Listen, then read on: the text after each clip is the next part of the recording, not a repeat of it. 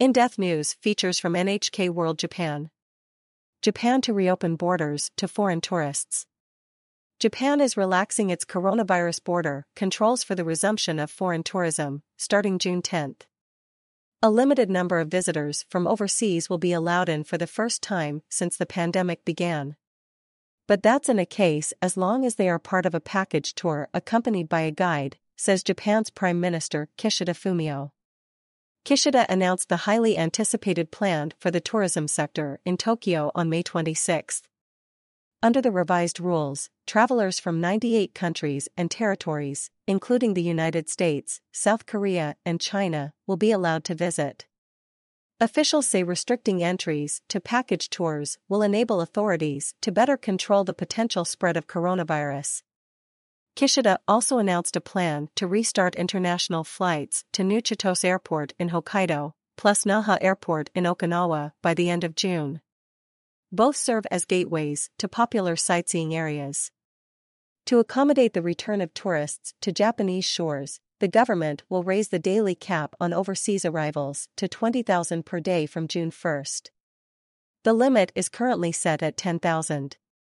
Japan is the only G7 member that is still limiting the number of visitors, although Kishida left that open to change. We will continue to monitor the infection situation and in phases, we aim to accepting the same level of the number of tourists we had before. Most quarantine measures to be dropped. Officials categorized countries and regions into three groups depending on infection risk. Visitors from the lowest risk group will be exempt from virus testing and self quarantine even if they have not been vaccinated. Based on this system, it is estimated that 80% of visitors will not need to quarantine upon arrival.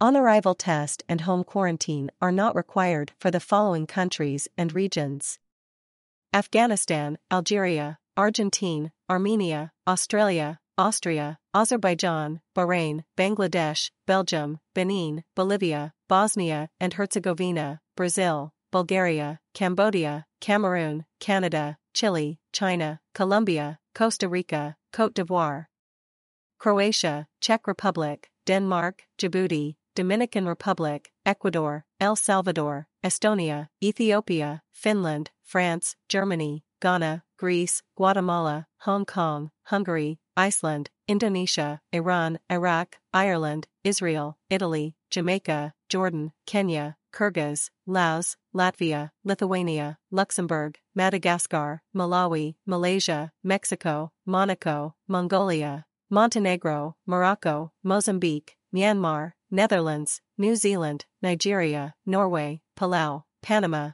Papua New Guinea, Paraguay, Philippines, Poland, Qatar, South Korea, Romania, Russia, Rwanda, Serbia, Singapore, Slovakia, Slovenia, South Africa, South Sudan, Spain, Sweden, Switzerland, Taiwan, Tanzania, Thailand, Timor-Leste, Uganda, United Arab Emirates, United Kingdom, United States, Zambia. June 1, 2022. Trial tour underway. To get a sense of how the new arrangement will work, the government is sponsoring trial tours that started on May 24. Small groups from the US, Australia, Thailand, and Singapore are visiting sightseeing hotspots across Japan. Officials are quizzing the visitors along the way to get a better understanding of how they can ensure a safe and enjoyable experience for groups to come. Industry support. Businesses that benefit from inbound tourism have been calling for the border controls to be eased in a bid to revive the pandemic hit Japanese economy. All Nippon Airways president Inoue Shinichi says holidaymakers from overseas are keen to come back.